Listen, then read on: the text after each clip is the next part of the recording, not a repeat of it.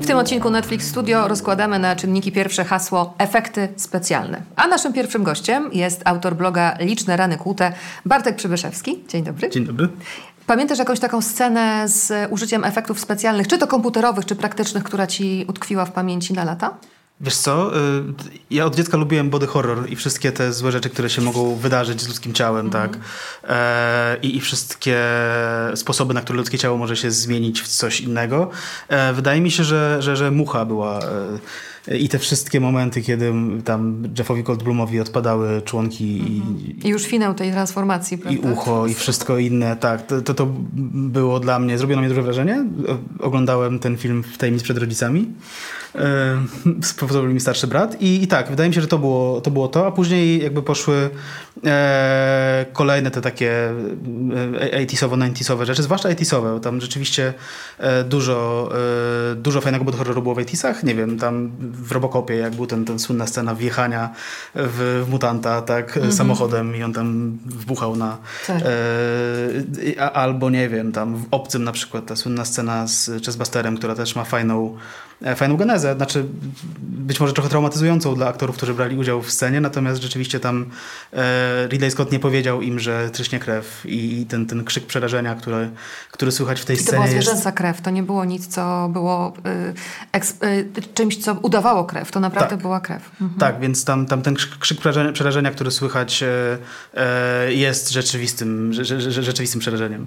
Jeszcze dojdziemy do lat 80., Jasne. bo chciałabym trochę, żebyśmy porozmawiali o tym, no właśnie, co było przed komputerami? Mhm. Oczywiście efekty praktyczne cały czas są używane yy, i to, jak to się miesza, też myślę, o tym porozmawiamy. Ale od początku kina właściwie yy, twórcy chcieli nam pokazywać yy, światy, których być może na co dzień nie widzimy i tutaj były po prostu e, takie sytuacje, że trzeba było coś stworzyć i to naprawdę bardzo szybko, czy, czy, czy jeśli chodzi o no, gatunki, jakieś science fiction, jakieś fantazy, które się pojawiały bardzo szybko, na przykład u Georgesa Meliesa i to e, on właściwie chyba można powiedzieć był takim tutaj prekursorem, jeśli chodzi o efekty specjalne. Tak, no, znaczy mówi się o nim jako o ojcu e, efektów specjalnych i jakby też jeśli chodzi o samo, e, samo pojęcie efektu specjalnego, to bardzo często używa się go dzisiaj w odniesieniu do CGI, do, do tego, co, co możesz stworzyć w komputerze. -hmm. e, na, na przykład, nie wiem, w kategoriach oscarowych mamy osobno efekt specjalny, osobno make-up, mimo tego, że tak naprawdę najwięksi specjaliści od e, efektów specjalnych w historii, tak? Nie, nie, nie, nierzadko się zajmowali, zajmowali się make-upem, czy tworzeniem kostiumów e, i tak dalej. I e, jeśli chodzi o, o Meliesa, to, to, to, to, jasne, to jest też bardzo romantyczna historia, że, e, że ta magia kina rozumiana właśnie jako coś, czego nie ma i co trzeba stworzyć, e, ma swoją genezę w, w magii rozumianej jako, jako iluzję, bo, bo, bo Georges Méliès był, był iluzjonistą. E, I w części swoich filmów używał, część jego filmów to po prostu były zarejestrowane sztuczki magiczne, tak? Też y, bardzo interesującą rzeczą jest to, że, e, że Georges Méliès wpadł na pomysł tego, że można zmontować dwie e, dwa ujęcia zupełnie przypadkowo, dlatego po prostu któregoś razu kręcił e, ulicę, wyłączyła mu się kamera, przypadkowo zupełnie włączyła później i jak już odpalił ten film, to zobaczył, że, że, że, że są różne wersje tam, czy, czy, czy tramwaj, czy osoby, które akurat przechodziły, zniknęły i pojawiły się, pojawiły się inne obiekty w kadrze, e, co potem wykorzystywał i on, i reżyserzy po nim.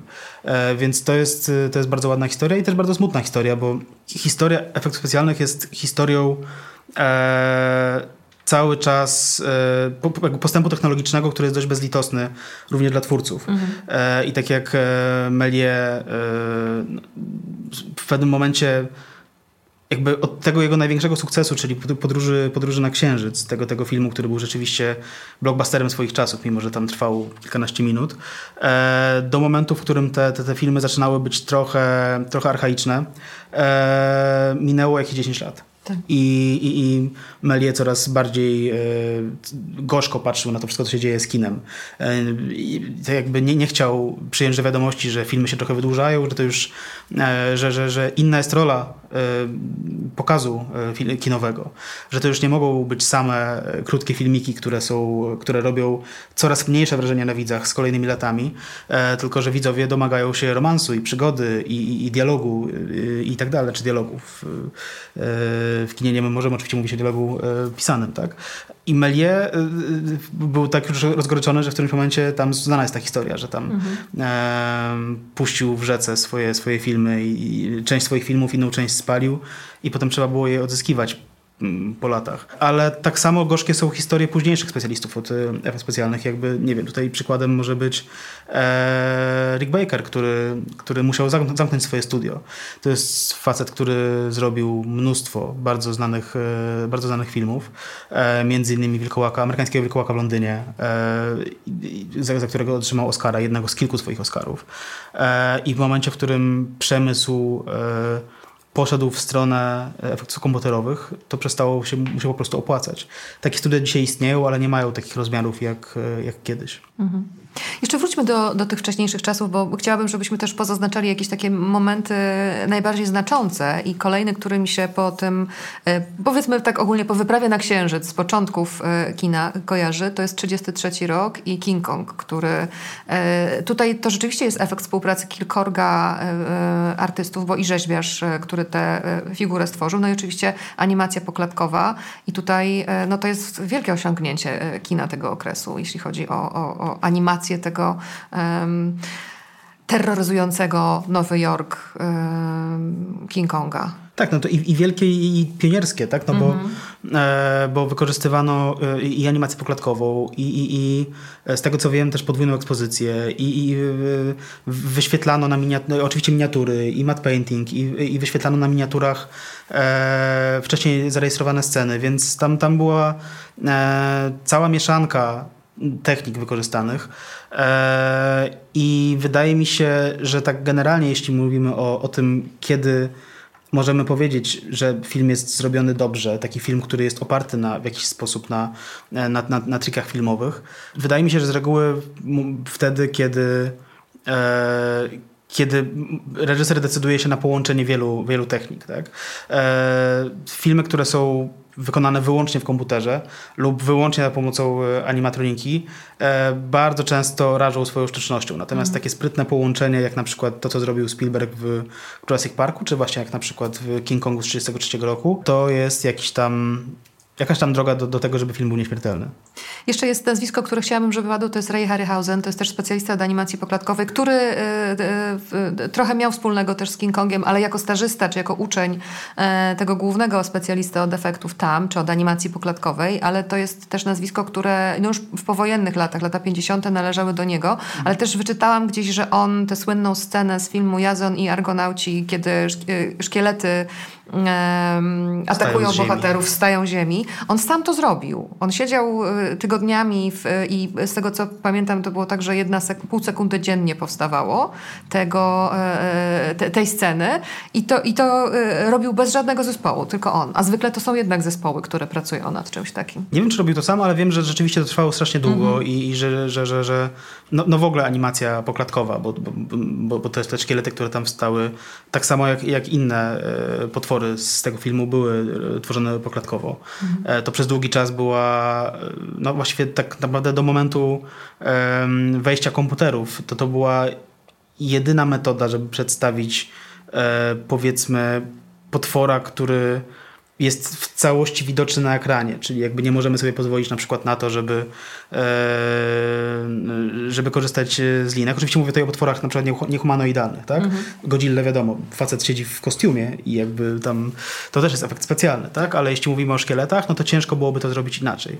E, I faktycznie to trwało strasznie długo. E, on tam chyba opowiadał, że tam to 4 miesiące czy 5 miesięcy tam siedział, siedział nad tym i to, że trwało, to trwało tak długo jest, jest przy, powodem tego, że e, dzisiaj e, tak rzadko takie klasyczne metody są używane już. Mhm. Mm, akurat animacja poklatkowa to jest w ogóle bardzo smutna historia, bo to jest coś, co ja na przykład osobiście uwielbiam. Uwielbiam animacje poklatkowe same w sobie. Natomiast odnoszę wrażenie, że Um, przy takich filmach jak na przykład ten, ten Lego Movie, tak, tam e, pierwsza i druga część. Nie jestem pewien, bo nie widziałem making offów, ale wydaje mi się, że to mhm. jest, e, że, że to była udawana animacja poklatkowa że, że, że to było coś, co mm, wystylizowało się na, na animację poklatkową. E... To tutaj mam wrażenie, możemy liczyć tylko na Wesa Andersona jeszcze, jeśli chodzi o animację poklatkową. No i na takich tak, znaczy tak samo jak, jak nie wiem, no Quentin Tarantino jeszcze jest, jest takim, e, jest paru takich świrów, tam jak czy, czy Christopher Nolan, tak, mm, którzy... Albo Tim Burton powiedzmy jeszcze, no. Dawno no, ale Barton ale... poszedł w tą cyfrę bardzo tak, mocno. Tak, to prawda. E, jest jeszcze paru takich, takich świrów, którzy jednocześnie są trochę świrami i jakby są rozkochani w starych metodach, a z drugiej strony mają e, wokół siebie na tyle dużo Y, jakby Splendor są na tyle, e, na tyle mocnymi nazwiskami, że rzeczywiście producenci rzucają w nich pieniędzmi bardzo, bardzo chętnie. No ale jest ich tam dzisiaj tak naprawdę kilku, nie? Co jest to smutne. Ale... moment, w którym jakby rzeczywiście zauważyłem, że animację plotkową da się po prostu podrobić i to jest po prostu szybsze i, i wygodniejsze i nikt już się dzisiaj nie będzie bawił w robienie tam kilkudziesięciu klatek na sekundę, mm. e, uginając lekko rękę postaci. E, Wiem, czemu tak się dzieje, ale mnie to jakoś tam, mnie to jakoś tam Ale zabiera to trochę tego, tego zachwytu, z którym odbieramy. Tak, ja pamiętam, kiedyś rozmawiałam z współreżyserem Gnijącej Panny Młodej, który zdradzał mi tam, że rzeczywiście jest taka scena, w której nie dało się tych wszystkich motylków zrobić poklatkowo, mhm. więc trzeba było tutaj wprowadzić cyfry i komputery, ale jednak mimo wszystko tradycyjną metodą ten film był robiony, dlatego wspomniałam o Timie Bartonie. No ale to stary czas, mhm. gdzie Ginąca Panna Młoda, teraz Tim Barton tworzy słonie e, w komputerach.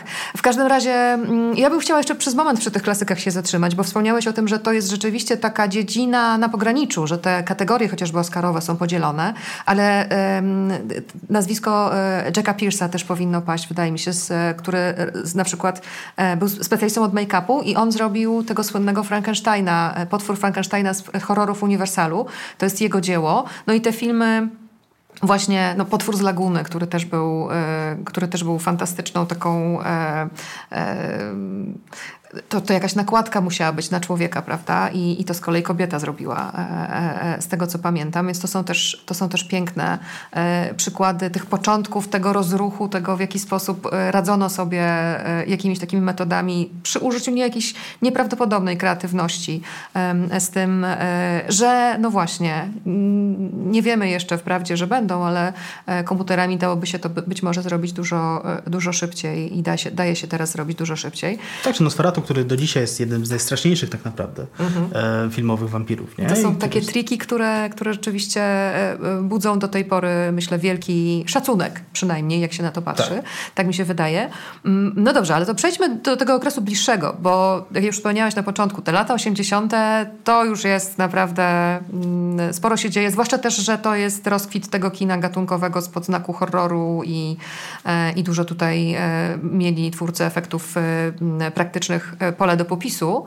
Mm, e, no i to jest właśnie, mm, a właściwie troszeczkę wcześniej jeszcze, e, bo chciałabym żebyśmy porozmawiali o, mm, o Gwiezdnych Wojnach. Mhm. Trochę tak w kontekście tego właśnie, że George Lucas pootwierał różne drzwi na różnych płaszczyznach i do różnych dziedzin, jeśli chodzi o sztukę filmową, ale to, co udało się w ogóle to, jak działa Industrial Light and Magic i, i, jakie produkcje cały czas robi, no to to jest, e, ja wczoraj sobie przejrzałam e, ich archiwum tytułów i to, co teraz robią, to jest mhm. imponujące absolutnie. I, i, a zaczynali właśnie przy, zaczęła, ta firma zaczęła działać przy Gwiezdnych Wojnach, prawda, pierwszych. I tak tam rzeczywiście były raczej efekty praktyczne, bo komputerów, komputer dopiero był chyba użyty w powrocie Jedi po raz pierwszy. Czego by o nim nie mówić, to rzeczywiście jest facet, który on dwa razy nawet otworzył e, bardzo wiele drzwi e, w przemyśle hollywoodzkim. Mm -hmm. Raz Gwiezdnymi Wojnami, tą, tą, tą klasyczną trylogią, a później trylogią prequeli, której, której no, bardzo nie lubię, tak? ale, ale rzeczywiście to było coś, to był taki wielki poligon doświadczalny. Jak się dzisiaj te filmy ogląda, to e, pomijając e, sam, sam aspekt powiedzmy filmowy, e, czy fabularny, czy, czy, czy to jak, jak, jak postaci odgrywają dialogi, to to jest coś, co zestarzało się nie zawsze dobrze, ale jak się słucha rozmów ze specjalistami od efektów specjalnych, to rzeczywiście wiele osób, które siedzą dzisiaj w CGI i pracują w studiach e, zajmujących się e, animacją komputerową, e, no są wdzięczne Lukasowi za to, że, że, że, że tak odważnie tworzył komputer, w komputerze te, te, te postaci, takie jak Jar Jar Binks, tak? czy, czy, czy, czy tak odważnie tworzył, e, nie wiem, sceny bitew, które miały tam e, dziesiątki, dziesiątki modeli. E, no to, to było coś, co rzeczywiście mm, wtedy robiło wrażenie, dzisiaj robi mniejsze, ale rzeczywiście pozostawiło trwały wpływ na kino. Tak samo jak klasyczna trylogia, w której rzeczywiście tam w większości ekipa pracowała na modelach i na miniaturach e, i to jest tak zrobione, że wystarczy to lekko restaurować cyfrowo i w zasadzie to się, zwłaszcza e, Imperium kontratakuje i Powrót Jedi, ogląda jak współczesny film w zasadzie, tak? Mhm. Jakby te, te, te sceny e, bitew w przestrzeni kosmicznej są wciąż super. Tak. No a z drugiej strony to zachłyśnięcie jego rzeczywiście w tej trylogii prequeli e, z przełomu tysiącleci, zachłyśnięcie jego komputerami e, chyba nie do końca się przysłużyło też tym filmom, bo zwłaszcza Atak Klonów mam wrażenie ma takie sceny, które, w których się ocieramy o coś o to zjawisko, które nazywa się od czasów e, słynnego eseju e, japońskiego naukowca e, Doliną Niesamowitości. Coś takiego jest w tym, że nawet jeżeli nie, nie są to postaci ludzkie, to jednak są takie sceny tam, że ja tego nie kupuję zupełnie. Tak, znaczy to się nie przysłużyło filmom, ale przysłużyło się przemysłowi, tak? Mhm. bo, bo yy, w 99 roku e, zapadła decyzja, że, że, że, że, yy, że tworzymy tego Jar Jar Binksa, tak? a nagle w 2002 roku yy, mieliśmy Goluma w, mhm. w, dwóch wieżach, który był zrobiony o wiele lepiej i tutaj ten, ten Golum jakby miał przetarty szlak już przez, przez Lukasa parę lat wcześniej. I pamiętam takie jestem na tyle stary, że pamiętam takie teksty dotyczące e, i ataku klonów i, i, i, e, i zemsty, zemsty Sithów, e, gdzie jakby częścią tego, tego marketingu tych filmów było to, że w tym filmie jest 95% tam e, ujęć komputerowych. Znaczy tam w sensie, że ujęć, w których jest jakikolwiek element komputerowy. 95% filmu to są ujęcia komputerowe, tak? Mhm. E, I jakby tak, jak się dzisiaj na to patrzymy, no to no, no i co z tego, nie? jakby no, no fajnie stary, No ale nie? wtedy ja wiesz, jeszcze pamiętam czasy, bo ja z kolei jestem e, na tyle stara, że pamiętam takie czasy, w których się ekscytowaliśmy teledyskiem Michaela Jacksona do, film, do piosenki Black or White. Gdzie Chciałem się zmieniały... z powiesz. Przyjmuję to, przyjmuję to z godnością, co powiedziałeś teraz. Nie, to był żart. I wybaczam. ale, ale rzeczywiście no, to było niesamowicie ekscytujące wtedy, kiedy rzeczywiście wchodzi, wchodziliśmy te komputery, no bo już ten, tak jak wspomniałeś, Jurassic Park to jest coś, co jest na pograniczu, bo tam z jednej strony mamy te komputerowe dinozaury, ale jest też ten e, T-Rex i są ci ludzie przebrani za te takie mniejsze, co ja nie mm. pamiętam, przepraszam, jak się nazywają te dinozaury małe, bo dawno byłam dzieckiem. I te, tak, i oni po prostu biegają sobie za, za te właśnie, te, o których powiedziałeś. Mm -hmm. I one biegają za bohaterami e, i to jest, i to się robi fantastycznie. A jeszcze jakbyśmy się cofnęli do Spielberga, który też różne drogi otwierał i różne drzwi otwierał, to przypominają mi się słynne historie z planu Szczęk, kiedy ten imponujący rekin, który powstał, żeby, żeby, żeby go używać, który teraz wisi sobie w mm, studiach Uniwersalu i można zwiedzać te studia Byłaś i tam e, byłam tam. O, super. On, tam sobie, on jest tam powieszony i e, jest, jest ten, ten element wycieczki jest taki, że e, nagle wypuszczona jest woda, zwiedzający też mogą zostać ochlapani. I on tonie no i tak, tak. Jest tak. I to jest bardzo imponujące, ale on właśnie, on tonął na mhm. planie, on się nie ta mechanika po prostu zawodziła mhm. i to wszystko wszystko e, wydłużało tylko okres zdjęciowy i okazało się, że e, lepiej właściwie tego rekina pokazać tylko kawałeczek albo tylko zasugerować, że on tam jest, niż pokazywać go w całości, żeby kłapał swoimi e, mechanicznymi szczękami. Więc Fajny no... dokument, który się nazywa Spielberg, mhm. który tam leci przez całą jego, jego filmografię i on tam, Spielberg opowiada, że ten, to kręcenie szczęk on traktuje jako jakąś taką straszliwą traumę w ogóle z perspektywy czasu i że to mhm. była załamanie nerwowe za załamaniem nerwowym, tak? Jakby to jest jego taki moment, y, żeby, żeby, żeby wyjść z, do, do, do ludzi, tak? Z mainstreamowym filmem. E, I na planie się na to nie zapowiadało rzeczywiście, tak? E, ale tak, to jest jakiś taki przykład e, no, kreatywności Spielberga mhm. i, i, i, tego, że postanowił tak y, pomyśleć sobie, co by zrobił na jego miejscu Hitchcock, tak? E, I, i Hitchcock po prostu prawdopodobnie rzeczywiście pokazywałby jak najmniej e, rekina. E, mhm. I, I Spielberg zrobił, zrobił to samo. Tak? W pierwszej scenie, z tego co pamiętam, szczęk w ogóle nie widać rekina. Nie? Tam, tam jest, jest ta scena, kiedy, kiedy dziewczyna jest złapana za nogę i tam rozszarpana.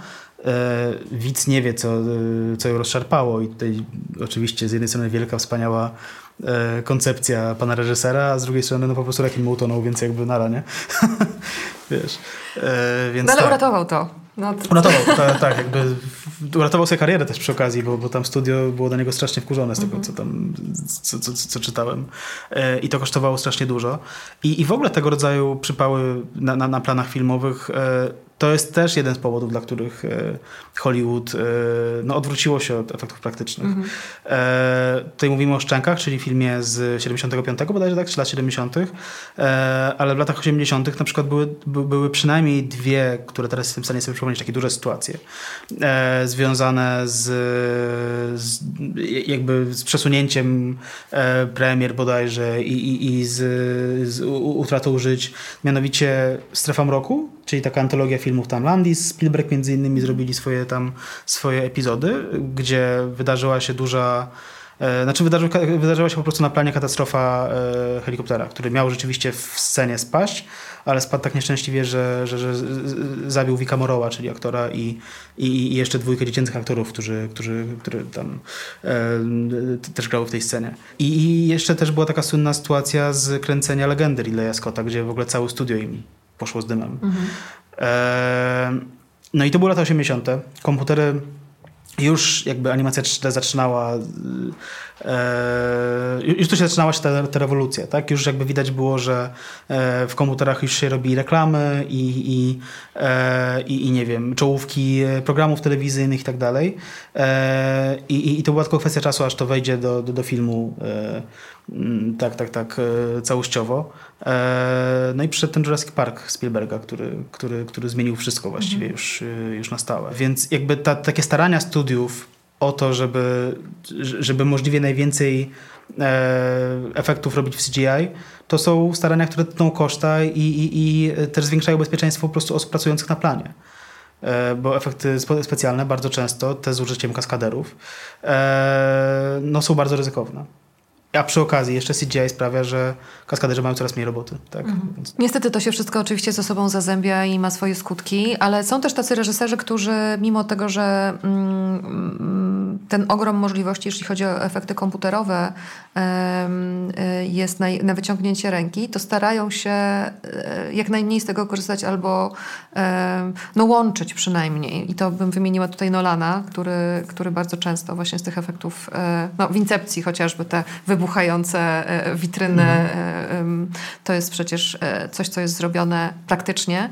Czy J.J. Abrams i, i Przebudzenie Mocy, gdzie rzeczywiście cieszyliśmy się i zacieraliśmy ręce, że po tej komputerowej trylogii Dostajemy trzecią trylogię, która jednak nawiązuje do. No, potem się okazało, że nie tylko w tym nawiązywała do, zwłaszcza Przebudzenie Mocy. E, mówię w kontekście tego, jak się to e, mówiło o tym jako o remake'u Nowej Nadziei.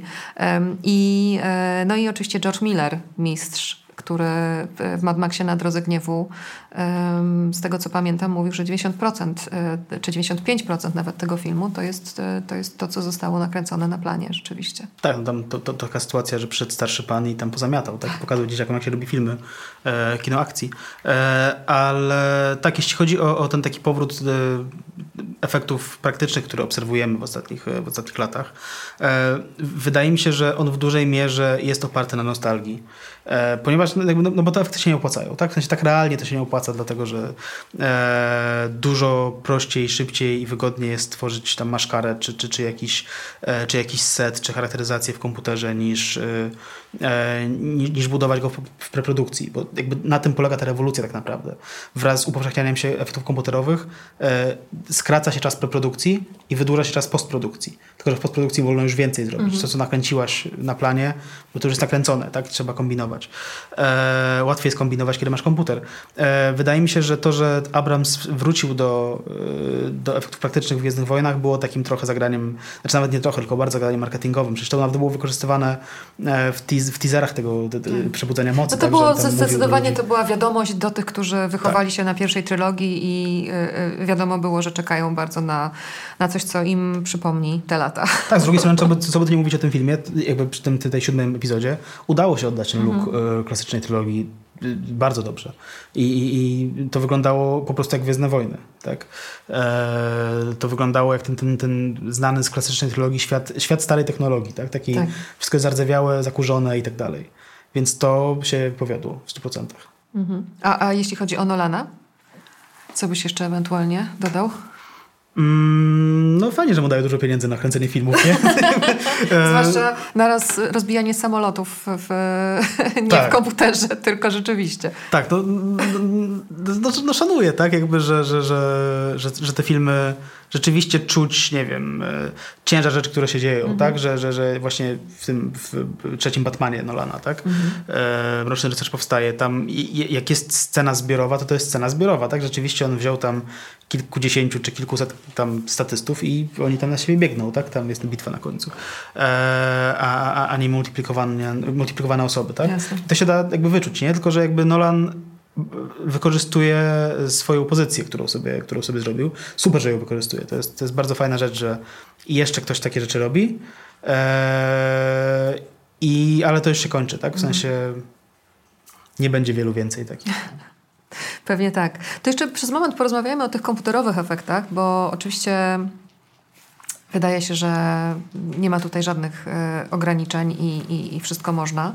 Natomiast są też, e, a właściwie no, e, są też takie etyczne aspekty tutaj pracy, które mm, powinny, myślę, czasami zastopować twórców. I ja tutaj na przykład przypominam sobie te reklamy w cudzysłowie wskrzeszające dawno nieżyjących e, aktorów. I to była i Audrey Hepburn, i James Dean, i Bruce Lee się pojawił w reklamie. Ale też w filmach teraz, e, i to e, Water 1 to był ten film, w którym się e, pojawiła i wówczas jeszcze żyjąca, ale odmłodzona Carrie Fisher, no ale też e, Peter Cushing tam był, e, który zmarł chyba w latach 80. Tak, dawno temu. To jest w ogóle... Mm, jeśli chodzi o te reklamy, to to, znaczy, no nie jestem pewien, tak jakby mhm. prawdopodobnie wizerunkami tych, tych, tych, tych postaci e, dysponuje dzisiaj po prostu, dysponują dzisiaj rodziny, tak? tak. I, i, I tyle. I jakby to nic tam do tego, żeby, przynajmniej nic mi do tego, tak, żeby tam oceniać jakoś, jakoś mocno etycznie. Natomiast mam taki trochę zgrzyt z samym faktem, że to są reklamy, z samym faktem, że skrzeszamy Audrey Hepburn, żeby reklamowała czekoladę. Mhm. Nie, no fajnie. E, I o ile jest to imponujące od strony technicznej, powiedzmy, tak. że rzeczywiście mamy coś takiego wow, mhm. to jest niesamowite, że można coś takiego zrobić, to jakoś nie mam ochoty na tę czekoladę. Znaczy, no, no, tak, no jakby prawdopodobnie nie zjadłbym czekolady, która miałaby po prostu twarz tej, tej, tej cyfrowej mm. Hepburn na, na, na opakowaniu. E, i, i, a, I tutaj jakby rzeczywiście pojawiają się pytania wraz z rozwojem technologii, co, co wolno, czego nie. Mm. E, była ta słynna sytuacja z Polem Walkerem, który, który zginął E, w trakcie bodajże kręcenia którejś części Szybkich Wściekłych. No i tam jakby dokończyli to twórcy wykorzystując twarz jego brata bodajże, który jest dość podobny do, do był dość podobny do Walkera i, i, i, to tam się udało zrobić bardzo, bardzo zgrabnie i też jakby była, był powód ku temu, żeby to zrobić. No nie? W przypadku Cushinga, czy, czy, czy, czy ten film by się E, by sobie nie poradził bez postaci Tarkina. Mówię tutaj o Łotrze 1. Mhm. E, no, moim zdaniem by sobie poradził bez problemu. I, I to była tylko i wyłącznie zaświecenie jakimś takim bajerkiem mhm. przed oczami widza, że patrzcie, co teraz możemy zrobić. Że potrafimy wskrzesić po prostu wybitnego aktora sprzed lat. Tak. E, a to, że byli w stanie to zrobić swoją drogą był też przypadkiem. Nie czy znasz tą historię, w jaki sposób się udało zrobić. Cushing miał e, odlaną twarz na potrzeby filmu Top Secret, y, takiego, takiego głupiego, mhm. e, głupiej parodii filmów wojennych, e, znaczy głupiej, bardzo fajnej, tak, ale, ale nie za mądrej. Tam na, na potrzeby tego filmu odlano twarz do takiej bardzo głupiej sceny, w której Cushing grał e, bibliotekarza, który miał zeszpeconą twarz. Mhm. Nie będę spoilerował, jakby być może teraz w tle nie wiem, ta scena będzie sobie leciała, jak to mówię. Może tak, a e, może ktoś sobie po prostu przypomni. Albo może tak. Mhm. E, i, i, tylko i wyłącznie dlatego, że do jednej sceny kiedyś odlano twarz Kishinga mogli jakby zrobić, e, e mieli Model referencję tak, mhm. do tego, żeby, żeby, żeby zeskanować tą twarz i, i wrzucić do, do, do Ultra 1 postać e, Tarkina. E, co jest, no, co robiło wrażenie, ale z drugiej strony Jestem fanem takiego kanału YouTube'owego, który się nazywa Corridor Crew. To jest kanał stworzony przez y, ludzi, którzy, którzy mają studio własne efektów specjalnych i siedzą w Hollywood i robią rzeczy do telewizji, do filmów i tak dalej. E, I oni powiedzieli, mm, i oni odnosili się do tych, do tych wszystkich e, mm, sztucznych twarzy, tak? albo tych odmłodzonych aktorów, albo tych nieżyjących aktorów i aktorek, e, mówiąc, że że, że, że to jest bardzo niewdzięczna robota, dlatego że możesz odhaczyć wszystkie jakby, mm, wiesz, obowiązki, które powinnaś zrobić, kiedy próbujesz włożyć nieżyjącego aktora na przykład do, do, do, do współczesnego filmu. Możesz zrobić wszystko, co, co, co, co, co, e, co jest możliwe, e, co, co można zrobić za pomocą współczesnej technologii, a i tak jeśli zrobić to nawet na 99%, to zostaje 1% tej niewiarygodności. Mhm. E, a ponadto widzowie jeszcze zatrzymają sobie, zrobią sobie stop klatkę i zaczną się przyglądać z bliska i powiedzą, że nie, on nie tak nie wygląda, bo, bo oni wiedzą, tak, że to nie jest ten facet. To jest taka dość ryzykowna rzecz i te, te technologie się będą rozwijały i prawdopodobnie dyskusje etyczne dotyczące wykorzystania e, twarzy aktorów czy, czy, czy, czy, czy E, czy ich gry pośmiertnie jest, e, będą przed, będzie ich jeszcze więcej w przyszłości. Mhm. Jeszcze e, wróciłabym do lat 80 na moment, a właściwie do początku, bo przypominam sobie film amerykański Wilkołak w Londynie, o którym już wspomniałeś. Mhm. Tam jest ta słynna scena e, przeobrażenia się. E, e, e Rick Baker też wspomniany przez ciebie e, ze swoim zespołem. Pamiętam, że ktoś kiedyś napisał, czy to, nie wiem, czy to jest prawda, ale że ten jego zespół to był bardzo młody zespół, że średnia wieku to była 19 Podobno. lat. Nie wiem, jak oni to zrobili w takim razie. To jest rzeczywiście, do tej pory robi wrażenie. A z drugiej strony i John Landis później i Rick Baker pracowali też przy teledysku Michaela Jacksona Thriller, którym też jest przeobrażenie przecież tak. E, e, bohatera, więc to jest imponujące. Ale ta scena e, no rzeczywiście robi takie dosyć duże wrażenie wciąż. To, to jest transformacja, która bardzo boli bohatera mhm. i która wy, wykrzywia i wydłuża jego kończyny na różne zabawne mniej i bardziej sposoby. I to rzeczywiście było coś, co, co, co, co, co szokowało i co robiło to tyle duże wrażenie, że rzeczywiście ten film dostał Oscara za nie pamiętam, czy za make-up, czy za efekt specjalny. Chyba mm. za make-up. E, ale też... Tak, bo Rick Baker generalnie jest właśnie przedstawiany nie jako specjalista od efektów specjalnych, tylko właśnie make-up artist. No tak, ale to jakby wszystko się zlewa. W ogóle Wilkołak był, był, był e, bardzo takim znaczącym filmem, jak na, jak na właśnie coś zrobionego przez dzieciaki, mhm. e, bo tam Landis chyba miał około, miał około 30, tak? Jakby sam Baker to, był, był, były takie... był dosyć młody I, i, i, to był taki powiew świeżości w Hollywoodzie, który, który, który wydarzył się pod koniec, pod koniec lat 70. I, i w pierwszej połowie lat 80., tak? Że weszło nowe pokolenie twórców e, i, i pokazało, jak robić filmy, które są zdecydowanie atrakcyjniejsze dla wtedy młodego pokolenia, tak? E, I to jest to pokolenie, które dzisiaj no już albo powoli kończy kariery, albo, albo to oni już potem podchodzili już na dobre, tak? E, Rick Baker sam, sam, sam, sam, sam odszedł. E, no ale no właśnie, już, już nie było miejsca na coś takiego. Na, na, na to, żeby robić krótką tam, nie wiem, minutową czy dwuminutową scenę transformacji przez, przez ileś tygodni. Tak? tak. To już nie te czasy. Tak. Wielka grupa ludzi pracująca na tym przez pół roku chyba, z tego co pamiętam, żeby to przygotować i potem cały tydzień e, zdjęć. I dlatego może też to robi takie wrażenie. Zwłaszcza ta scena, tam jest taka, taki moment, kiedy... Pysk. E, tak, pysk, ale mówię o włosach, które wyrastają, a, a to są e, to zrobione tak, że były wciągane i potem odwrotnie to zostało pokazane. A, tak, okay. to właśnie tak okay. było. Tak. Moglibyśmy, myślę, zrobić długą bardzo rozmowę o samych scenach przeobrażeń człowieka w wilkołaka mhm. na ekranie, bo pamiętam oczywiście teraz też komputerowe ale z Harry'ego Pottera, z e, więźnia Az Azkabanu i to wszystko po prostu e, jakoś też mam wrażenie do tej sceny stworzonej przez Landisa i Bakera nawiązuje. Więc Zresztą sam Baker wrócił do tematu, tak? Potem, mm -hmm. wiele lat później i dostał chyba swojego ostatniego Oscara za, za, za, za, za Wilkołaka z, mm. z tak? Więc, więc to jest e, rzeczywiście coś, co e, to jest motyw, który zawsze będzie wracał, tak? E, w kinie. Z pewnością. To może kiedyś się spotkamy znowu, żeby o nim porozmawiać w takim razie. Bardzo chętnie. Bardzo dziękuję Dzięki. za to spotkanie. Bartek Przybyszewski, blog Liczne Rany Kłute. Coś mi się wydaje, że w rozmowie z kolejnym naszym gościem wróci wątek amerykańskiego wilkołaka w Londynie.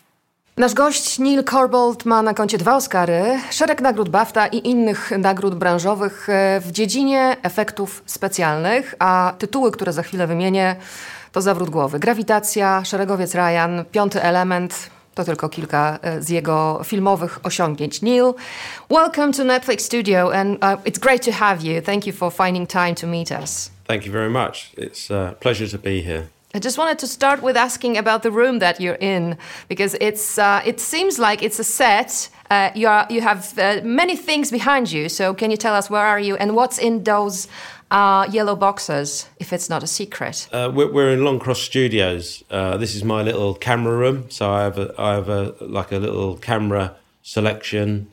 reds and various lenses and camera rigs and stuff like that. So this is where we do our little tests and uh, yeah these so it's all full of camera equipment uh, ronans camera dollies and that, that sort of thing. I wanted to start with the very beginning because you started at a very young age. Could you tell us a story? You begged your uncle to take you to uh, superman the movie sets and uh, this is how it all started for you right yeah, but yes. So it all started. Um, I was at school, uh, 15 years old, and um, my uncle. I knew my uncle worked in the film business, and I know he. I knew he was working on Superman the movie. So I begged him. It took me a few months to persuade him to take me in, but eventually he did. Uh, it was a long journey from Wimbledon to to Pinewood Studios on the train, but. Uh, I got there, and yeah, my first vision of, of a film set was the Fortress of Solitude. Uh, so the big and and and it was the first thing I saw was a Fortress of Solitude and Christopher Reeves flying down the stage on wires, uh, and it was. And from that point on, I knew that this is what I wanted to do. It's your first credit on IMDb. So, what did you do on the set? What was your? What was what was your job? Uh, well, my uncle got me straight to work on a on a smoke machine. Um, so he, I had a very quick lesson of how to push the button on and off. Um, and uh, they gave me a radio, which was new to me, but they were quite big back then. They were like a big, like a brick. And uh, every time they said switch the smoke on, I would switch the smoke on. And, and uh, when they said switch it off, I'd, I'd switch it off. But uh, but my eyes were everywhere. You know, it was just I, I was just taking it all in. It was quite overwhelming. Yeah, it must have been fascinating. But I wanted also to uh, to point that um, that this is like a family business in your family because your brothers and your sister you all work in this field. So uh, yeah, I think that's I don't know uh, when you meet meet uh, for for like holidays or, or at Christmas, uh, what are the conversations at the table? that's interesting. yeah, no, it's it's.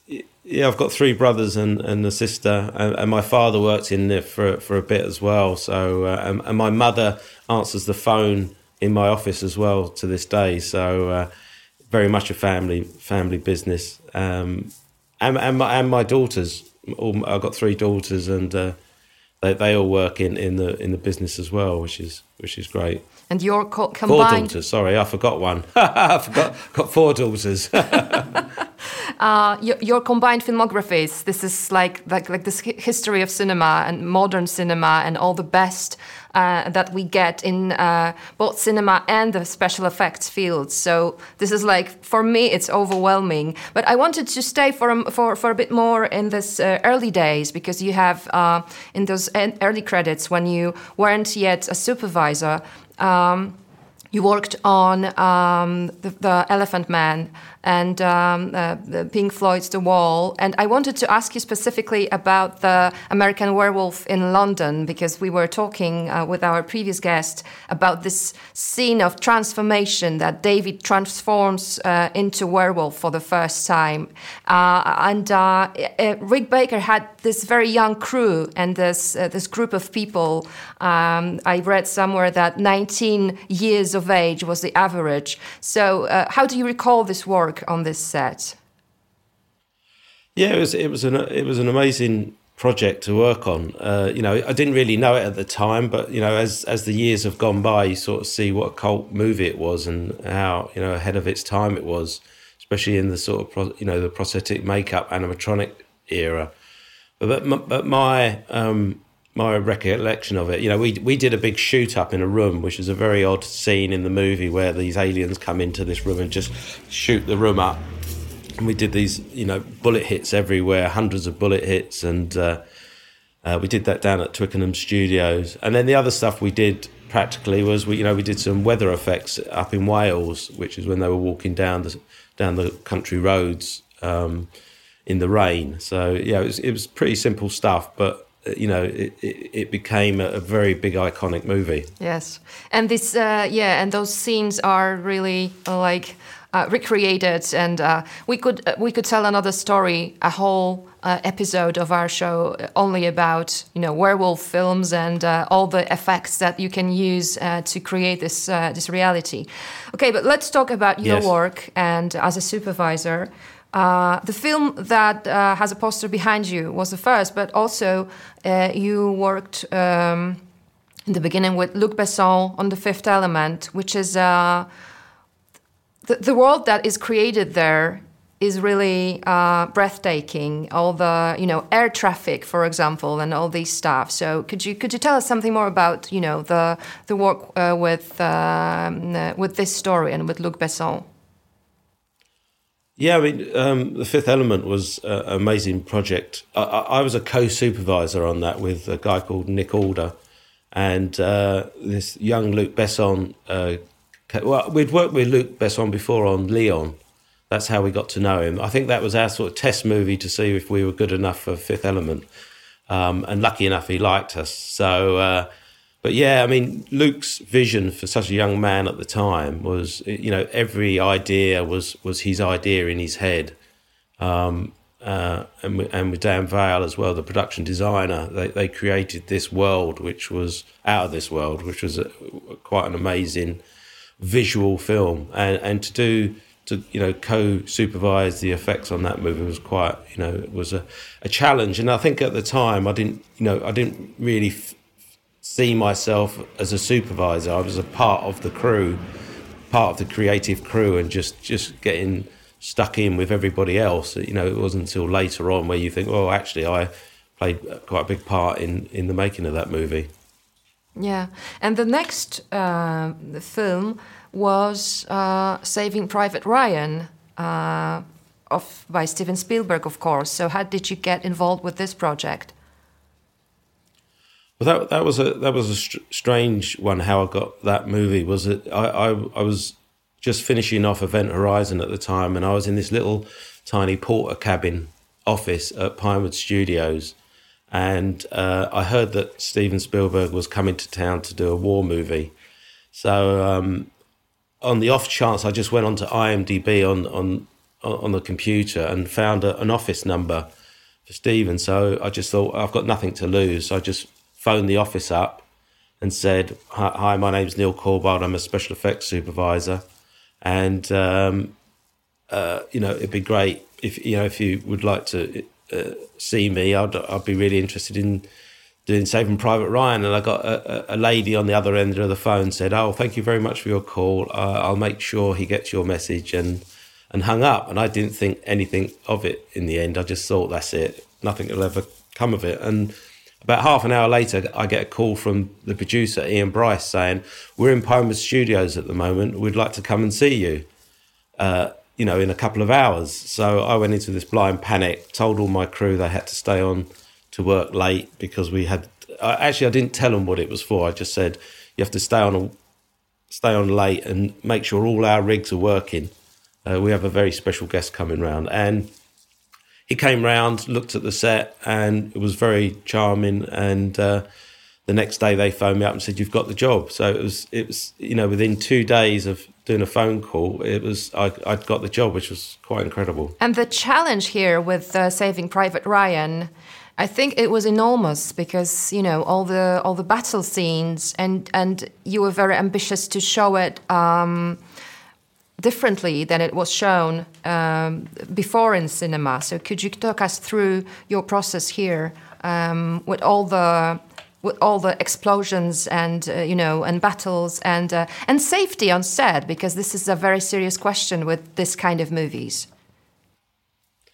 Yeah, we we, we did a massive amount of testing for Saving Private Ryan, uh, and what made it more difficult was that Steven Spielberg turned up like two days before filming, and so we had to have everything, all the tests ready. because it was very early on. You know, we were doing these video conferences that we we used to have to travel up to London, sit in this room, and it would be you know I don't know it's like five hundred pounds a minute to do this video call or something silly back then, but. Um, Stephen turned up on the on the on the beach in Ireland, and we just had to have all the effects ready to show him the test that we did, uh, that, that, we prepared, and uh, like you say, uh, safety was very paramount. So we had to make sure, you know, we had you know, you know, uh, over a thousand extras plus crew on the set with high explosives and bullet hits, and um, so you know, safety was very paramount. You know, and and the chaos that that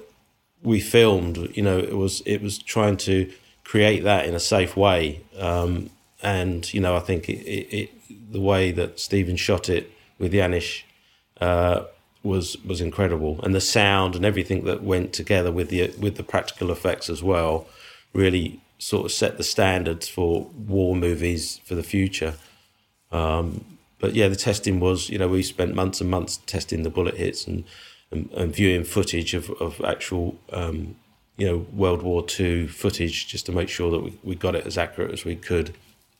Yeah, so you, you took it uh, uh, in terms of filmmaking to, to, to a different level, to a different era, and then you took the battlefield to a different era with uh, Gladiator, and you joined Ridley Scott. Uh, with this film, uh, and uh, yeah, so could you tell us more about you know uh, working with Ridley Scott. It was your first cooperation with him, but you've uh, you just you, you've had like uh, quite a few cooperations after that. So it started with Gladiator, and Gladiator was the film that you got Oscar uh, for. Yes, I mean, Gladiator was an amazing movie to work on. You know, Ridley Scott is such a visionary director. Um, he, the, the guy there's not many people in this world that I call a genius, but he he's certainly one of them. You know, he's a great artist. He can sketch. He does all his, you know, most of his own storyboards. So you know exactly, and they're so perfect when he draws a scene. Everything is in perspective. Everything is is correct, and you get a very clear direction of of what he wants to do and what he wants to see. And you know, over the years, because I've worked with Ridley many times, you know, I, I you know, I can sort of, I can have three or four meetings with him on a movie and know exactly what he wants for you know the, the look type of effects he wants, the feel of it, everything. Um, but yeah, Gladiator was, you know, we shot it in, in Morocco, in the UK, and in Malta, and uh, yeah, it was it was it was bringing the gritty sort of stuff that we we'd learned on on Ryan into the Roman times, you know, taking it back many years. So it was it was adapting those effects because obviously they they didn't have guns and, and explosions back then, but you know, we we adapted the effects to suit the era. Um, you know, and, and on that movie, I, I, I sort of looked after the pros- prosthetic side of it as well. So all the sort of hacking arms off and heads and all that sort of stuff fell into into our lap, which is which was quite a interesting thing. Uh, I've heard somewhere, and chariots also. That was your on the arena. That was your field also, and uh, I've heard that you made uh, animatronic tiger for that's correct. Yeah we built we, we, built the chariots. Yeah we built we built the chariots because they all had to do different things. The wheels had to come off or they had to flip over frontwards or flip on their side and drag along the, on the along the ground. So it was it was easier for us to build the chariots from scratch. You know we could make them lightweight but but but look realistic. Um, and yeah we built this we built this uh, big fluffy tiger to uh, to throw at uh, Russell Crowe which was quite a lot of fun um, you know, and, and, and intercut with the real tigers and uh, some CG tigers. It was, you know, it, I think it worked quite well for its time. Because when you started working, computers were already in the business, right? So practical effects and visual effects that combined. So how did it change your work? How did uh, did it impacted your work? And how uh, what was uh, the impact on directors uh, who might have uh, thought that it's easier to, to make everything in the computer, to make everything CGI. And uh, why do we need practical effects? Why do we need special effects? So, what's your perspective on that, and uh, how did it impact your work? Yeah, when I started, the, the, the you know the computer generated stuff was in its sort of infancy, but you know, still very good. But and, and as the years progressed, you know, people directors felt that, that you know that they could do all the effects in in in in CG world, and and technically they can, but whether it looks as good is an, is another question. And you know, and and over the years, you know, the directors um, have, have come back to the to the, the realistic look um, and using practical effects in, in, quite a big way. You know, directors like you know Ridley Scott and Steven Spielberg, um, a, a, huge fan, and and and Alfonso Cuarón as well. He, you know, they're, they're, they're big fans of practical effects, and you know they, they want to use as many practical effects as possible, and then and then top it up with CG, or you know, there's there's always times when it it's safer to do it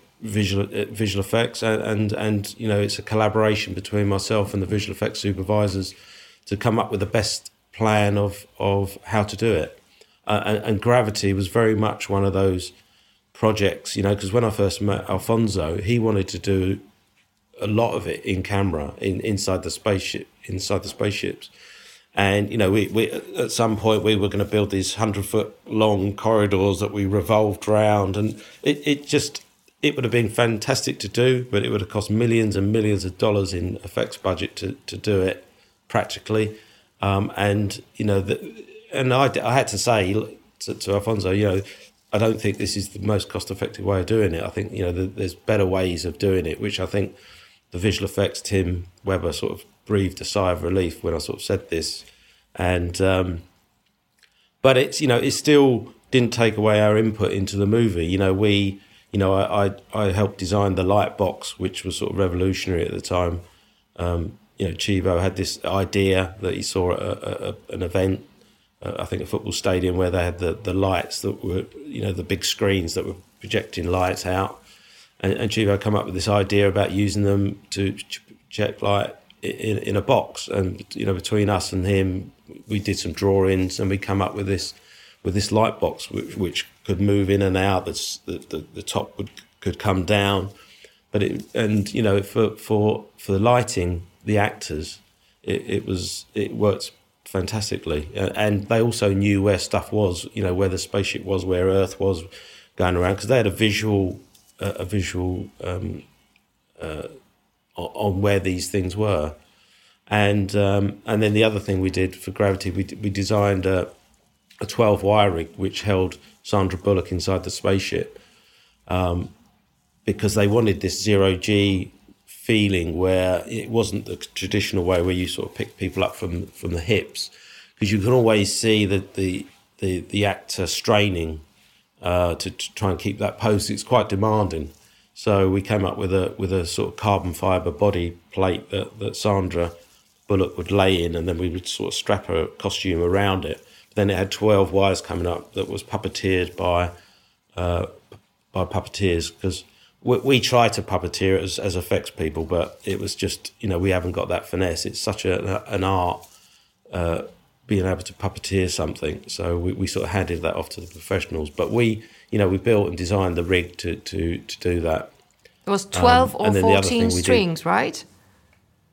Yeah, we had 12 main strings and then we had another additional two which just had bungee like elastic on them just to support the ankles. But the main the main support was was twelve wires. Just you know to, to and then the and then the other thing. Sorry. No, no, go on, go on. And the the other thing that we we did is, is we just made a couple of head movers. So we we, we made this thing that that looked like a cone, which uh, Sandra and, and George would, would stand in, and then we just moved them around. So it was literally just moving their head around, and they had a helmet on. Um, uh, and it and we called it the pan tilt rig. So it could it could turn and tilt forwards, and, and then we had the they had the robotic camera that came in towards it, uh, and we were literally just moving a head around, so they could put a CG body all around it, which was quite interesting. But I, I, I, wanted to go back for a moment to your cooperation with Steven Spielberg because you sometimes have to be very, have to be very persevere to um, to show that you can do it practically. There's a scene in Saving Private Ryan, for example, with a soldier who is uh, killed with a bullet in his eye, and you and your bro- and your brother Ian, you find the way, you found the way to, to do to do it practically. Could you tell us the story? Yeah, so so there was a scene in Private Ryan where the, the sniper gets shot through through the eye, through the scope, and uh, we we had a script read through about it, and that came up, and um, uh, I said, "I've got this idea, Stephen." He said, "Oh, don't don't worry about that. We'll do that. We'll do that visual effects." I said, "Well, no, I think it would be really good." He said, "No, let's do that uh, as a visual effect." So um, I didn't take no for an answer. So me and my brother Ian went off and, and we had a little chat about it and we decided to do a little test. We weren't going to spend too much time on it, but we just wanted to do something just for our own sake as well, really. And um, so we t- took a telescopic sight, we, we, we cut the side out of it and put some sort of rubber glass inside. Um, we, we put a little charge in the front of the, of the scope as well, just to give you the impact of the bullet coming through. Um, and then we had some little blood tubes uh, underneath as well. And then we got Connor O'Sullivan to, to make up a little eye insert prosthetic piece that we stuck down the end of the at the end of the sight. And um, so my brother Ian actually did the test for it, and uh, so he, we shot it, and we, I said to, to my brother action, and he he put the scope up to his eye, didn't push his eye into it, but brought it down again, brought it back up to his eye, put it down one one time, one more time, and then the, the third time he put it up and he stuck the, the scope into his eye. So it stuck the prosthetic appliance into his socket of his eye. And then he pulled the trigger, and then the bullet went off. So we had an impact out the front of the of the scope, out the side, and the blood shot up his face. And we also had a blood bag taped to his back that shot up against the wall. And it happened. Everything happened so quick that and and I remember looking back at the video and we, and I was I actually amazed myself. It was it was that good. so we took it down to show Steve, and he was just filming a. He just finished filming a, a sequence, and he was looking at the video, and I was quite excited. And I said, "Look, Stephen, I've got something to show you." Um, he said, "What is it?" I said, "Oh, j- just let me show you it." And uh, so he said, "Okay." So we got the video guy to put it up onto the screen, and I could see him looking at it, thinking, well, "Why, why are you doing this shot?" It's you know. Anyway, he, he looked at it and he was he was absolutely surprised by it. He he sort of looked at it again. He got the video guy to play it back really slowly, and he, he turned around and he said, "That's exceptional. How, how did you do that?" I said, "I can't tell you, Stephen. It's a secret." Um, which was quite a joke. I did tell him how we did it in the end, but it was uh, it was one of those moments where he just he just said, "This is great." And and what you see in the film is the, the, there's no visual effects in it; it's all practical effects. Yeah, and you surprised him one once more. I'm sure you surprised him many times, but I'm talking about Warhorse. And uh, Steven Spielberg had some bad experiences with animatronic animals uh, uh, throughout his career, but you surprised him with uh, animatronic horse. That was uh, really good. Yes, yeah, that was um, you know, it was Kathleen Kennedy. You know, we we we spoke to her about it, and and they did they didn't want to spend too much money on any animatronic horses. So you know, we had a top team of, of, of prosthetic animatronic people work on that movie, and um, you know, I just I explained to them the, the bad experiences that Stephen had in the past. So we you know we knew we had to come up with the goods, and every everyone was on board about it. And yeah, the, the team, the team of people really pulled together. And when we got the test through for for the to show Stephen, it was one of those moments again where you know Kathleen Kennedy had to go in there, uh, you know, to front it really because we showed it to her first, and and she thought it was worthy of showing Stephen. And again, he he was blown away by it and you know, and we used it. We used it in the in the movie where you know where Joey was was caught in the barbed wire. Um, again, it's it's a mixture of, of, of different effects for for you know. There's some CG work. There's some animatronic horse work as well, and you know for, for when it flips over into the into the barbed wire, that was a practical horse as well. So it's it, there were so many different elements involved in that shot, and when they're all combined together, it, it really created quite a, a harrowing scene in the movie. Yeah. I also wanted to ask you about helicopters because uh, you've worked with Ridley Scott on Black Hawk Down. Then, then there was this uh, um, helicopter scene uh, in Zero Dark Thirty, right? And Zero, of course, 30, yeah. um, Mission Impossible Fallout. Uh, which, well, Mission Impossible franchise. This is like the series of uh, practical effects after practical practical effects because I think Tom Cruise is uh, um, one of the actors the one, the one, the only one who makes who, who, wants to do everything. So, can you tell us about you know also your love of helicopters, maybe, but the work on these uh, these uh, particular projects? Yeah, I mean, helicopters have, have, played a big part in my career, like you say, from Black Hawk Down, where we we built the the helicopters like literally from scratch in the old-fashioned way of cutting plywood formers out and, and and, and, forming plywood around it and then shaving it down and, and making it look good to to modern day computer uh, computer generated robots that cut the the, the, the helicopters out of foam for us. Um, so you know we're getting quite good at it now, and, and Zero Dark Thirty was a was a sort of secret stealth helicopter that, that nobody sort of knew too much about. So we did our interpretation of that, which again was built from from scratch using robot technology to cut the formers. Um, but yeah, and then and then going on to Mission Impossible, and and you're you're correct. You know, Tom Tom Cruise wants to do everything as practical as pos- as possible. Um, you know, he wants he wants to put himself in these in these situations, but obviously it has to be completely safe. So, you know, special effects and stunts work very close together with you know Wade Eastwood that's that's done the last few missions, and you know we just got to come up with these um, these rigs and gags that that that Tom can be in that are, that are safe. So you know it's it's very demanding, but it's you know at the end of the day it's very rewarding, and it, and it's keeping our industry you know our section of the industry alive with, practical effects. Um, so it's yeah they're always good to work on. I must say, I when I when I listen to you speaking about it, I think, of course, it's a it's a um, it's a hard work also, but it's it has to be so much fun to come come up with all these ways of showing things that are.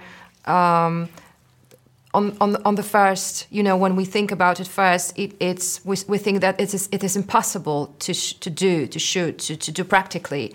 But you you, you, you have to come up come up with the with the with the with the way to do it and you succeed so it's it's like it's, well, it has I've, to be I've, fun I've, I've got a very good team of people that make me look very good. Is what I would say. That's a secret. In every success, there's a good good group yes. of people. I'm not alone here. Also, that's so, right. You know, this is this is the way. uh, of course, we will see Mission Impossible the next Mission Impossible that you also work on, and uh, I'm, I'm, sure you cannot tell us any details of this one, or maybe Eternals, um, which also uh, must have been uh, great fun and great um, challenge to do. Uh, but um, yeah, what can you tell us about these new productions that we, the viewers, are waiting uh, for?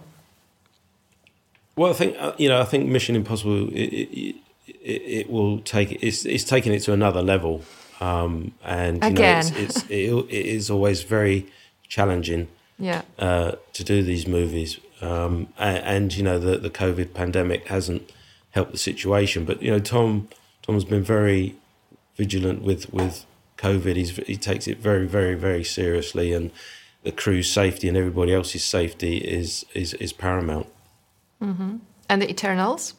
Eternals was um, a very tricky show, you know, very difficult show. It, they they are so much visual effects. You know, it's it's a Marvel film, which you know it, most of the time is, is visual effects. So it was it was really trying to find our little niche in that in that sort of environment. So, um, but yeah, no, I'm looking forward to seeing Eternals, and uh, yeah, I think it's you know it's the, it's the next big Marvel thing. So I hope it uh, I hope it does well. Yeah.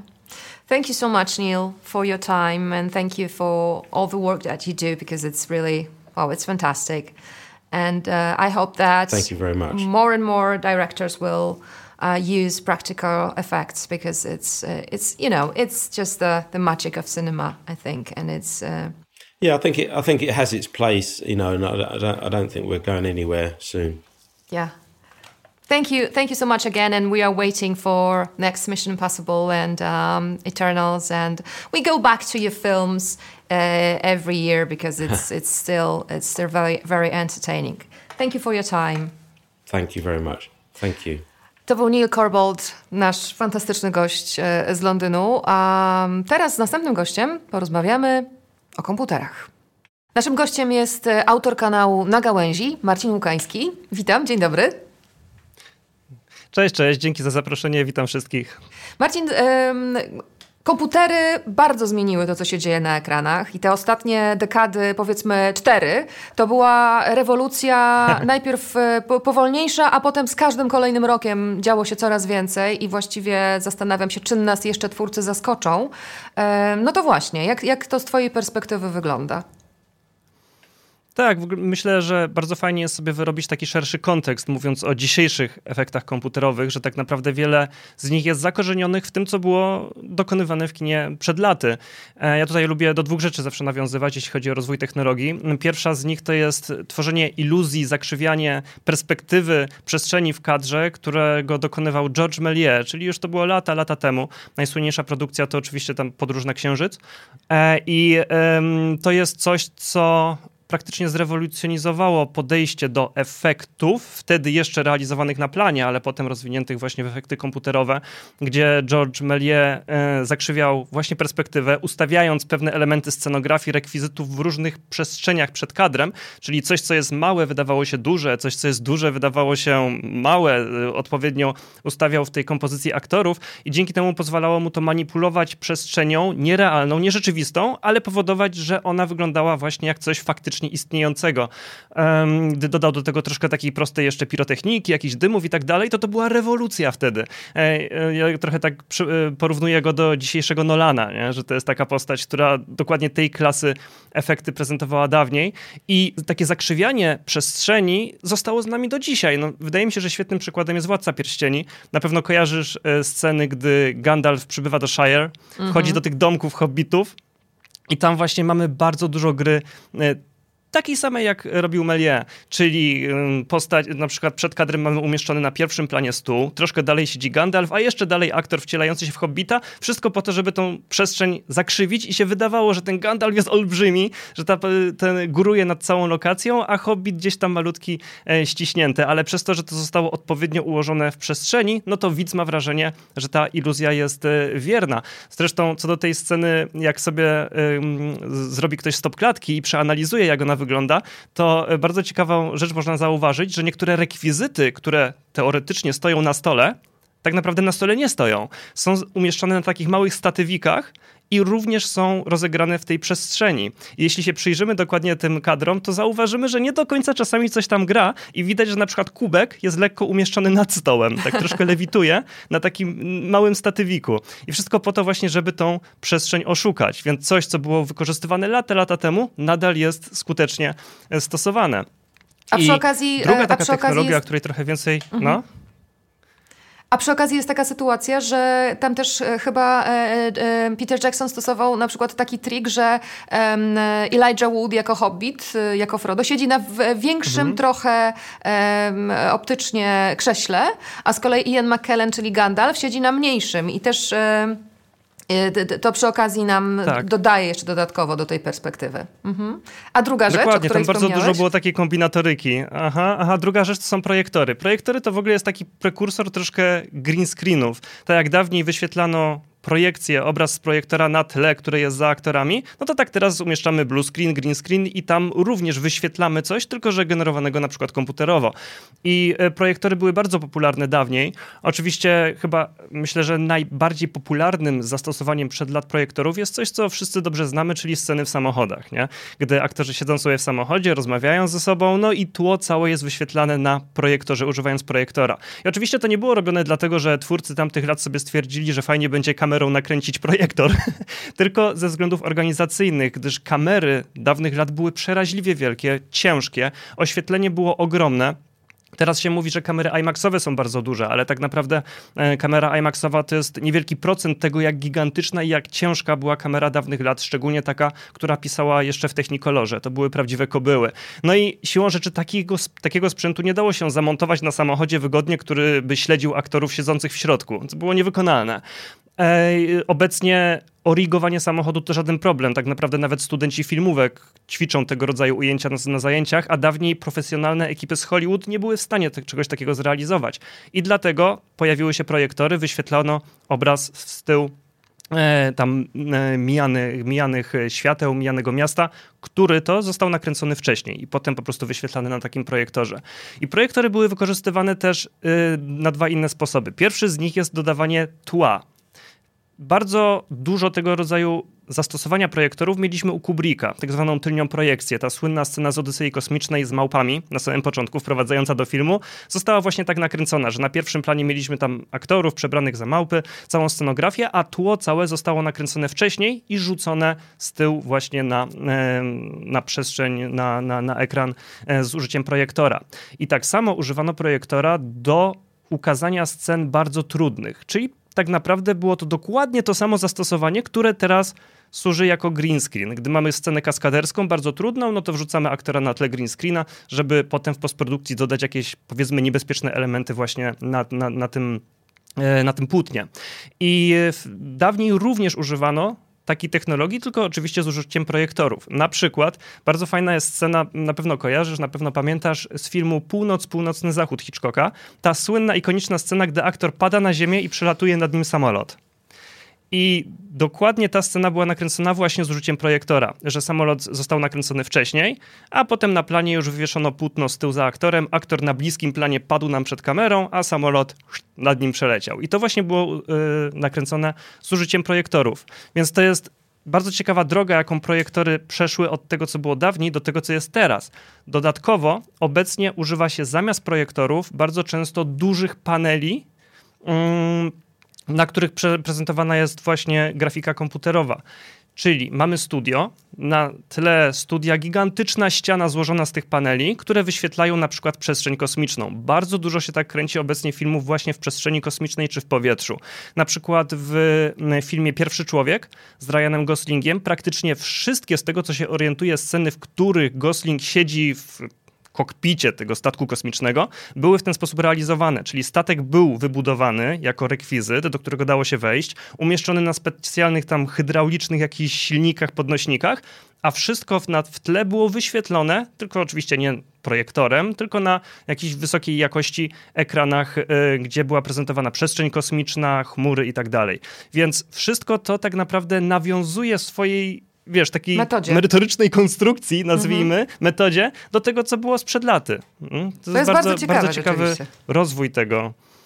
Mhm. Oczywiście ciekawe... nadal stosuje się projektory, no, no, jeszcze chciałem tylko dodać, że nadal stosuje się czasami projektory w stylu retro, ale w taki bardziej świadomy sposób. Na przykład u Tarantino bardzo często w niektórych filmach, na przykład w Pulp, Pulp Fiction, z tego co wiem, um, sceny samochodowe są kręcone na starą modłę. No ale oczywiście jest to robione jako świadomy zabieg artystyczny, aby film troszkę był stylizowany na takie retroklimaty. No tak, to jest całe Tarantino oczywiście, ale to jest też niesamowite, że e, dzisiaj opowiadając w naszym odcinku Netflix Studio o efektach um, specjalnych i o efektach wizualnych, Cały czas wracamy do tej postaci z początków kina, do tego pierwszego wizjonera Georgesa Méliès, który po prostu e, jakoś to wszystko mm. przewidział, jakoś to wszystko ustawił i ciągle się do niego e, nawiązuje. Mam wrażenie, że trochę będzie, myślę, jako widzowie jesteśmy o, osłuchani już z tymi wszystkimi terminami green screen, CGI, motion capture, to wszystko, co komputery upo, e, umożliwiają, czy u, u, ułatwiają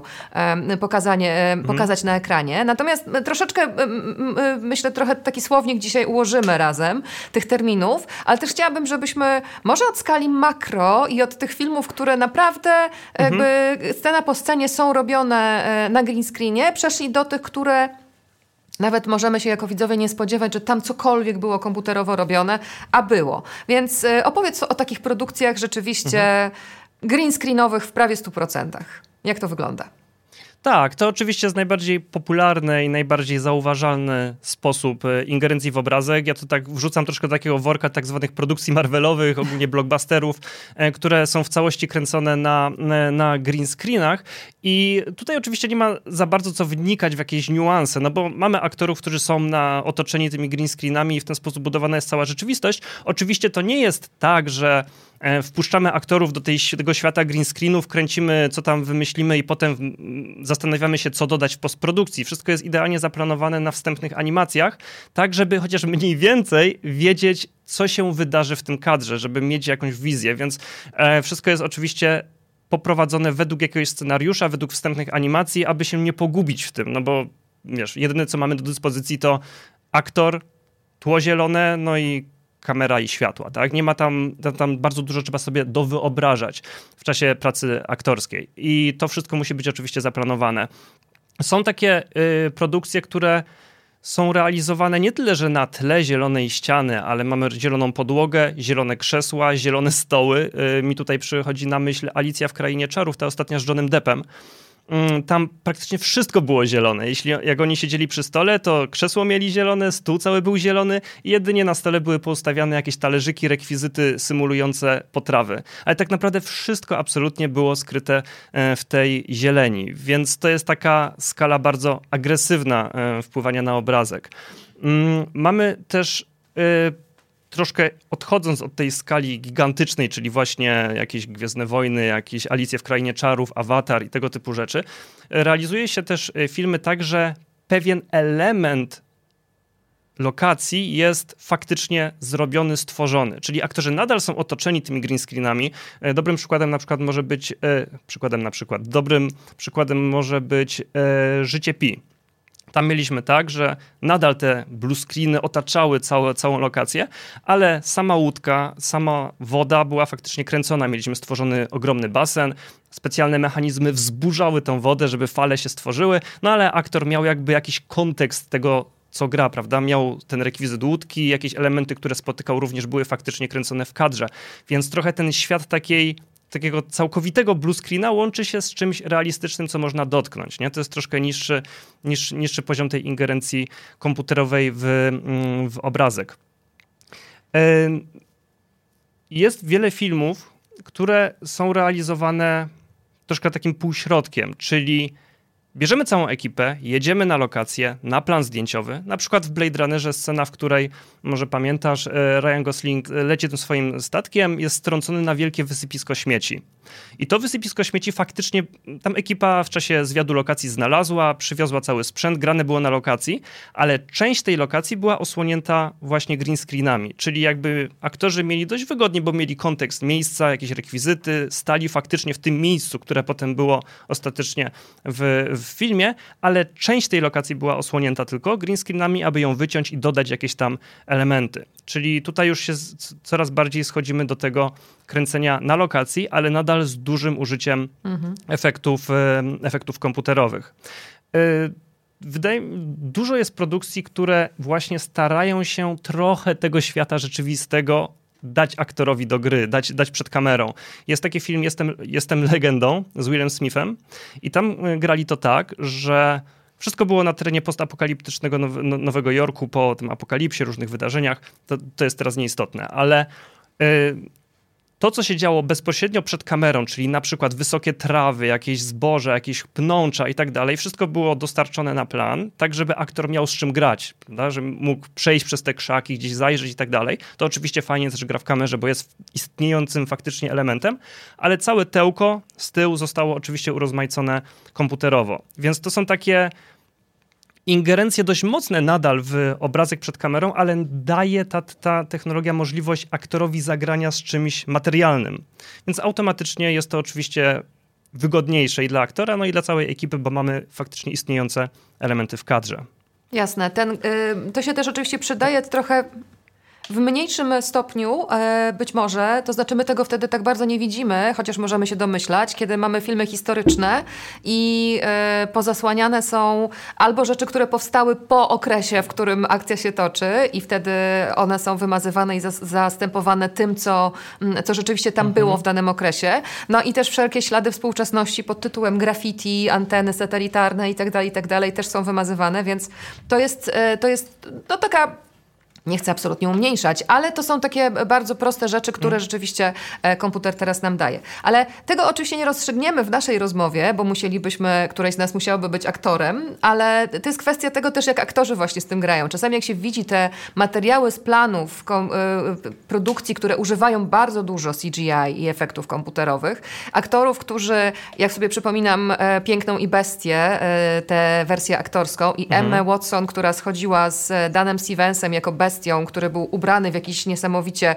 taki potężny kostium, ale wyglądał śmiesznie w tym kostiumie i miał tam tylko po prostu punkty orientacyjne, w których dla kom komputerowców, którzy, specjalistów, którzy je później za to brali. Mhm. No to mhm. oczywiście jestem pełna podziwu dla kunsztu Emmy Watson, że nie zaczynała się śmiać, i Dana Stevensa również, że nie zaczynała się śmiać w romantycznych scenach z bestią i tańcach, więc porozmawiajmy trochę o aktorach, którzy z tym wszystkim muszą sobie radzić, bo to rzeczywiście czasami jest granie do zielonej kulki e, ustawionej, e, tak jak przy, na przykład w, w, w, jakichś scenach, gdzie są smoki albo jakieś e, rzeczywiście komiksowe potwory z innej galaktyki, to się gra do, mm, do zielonej kulki, która jest nad głową albo na przykład na piersiach e, kolegi aktora czy koleżanki aktorki.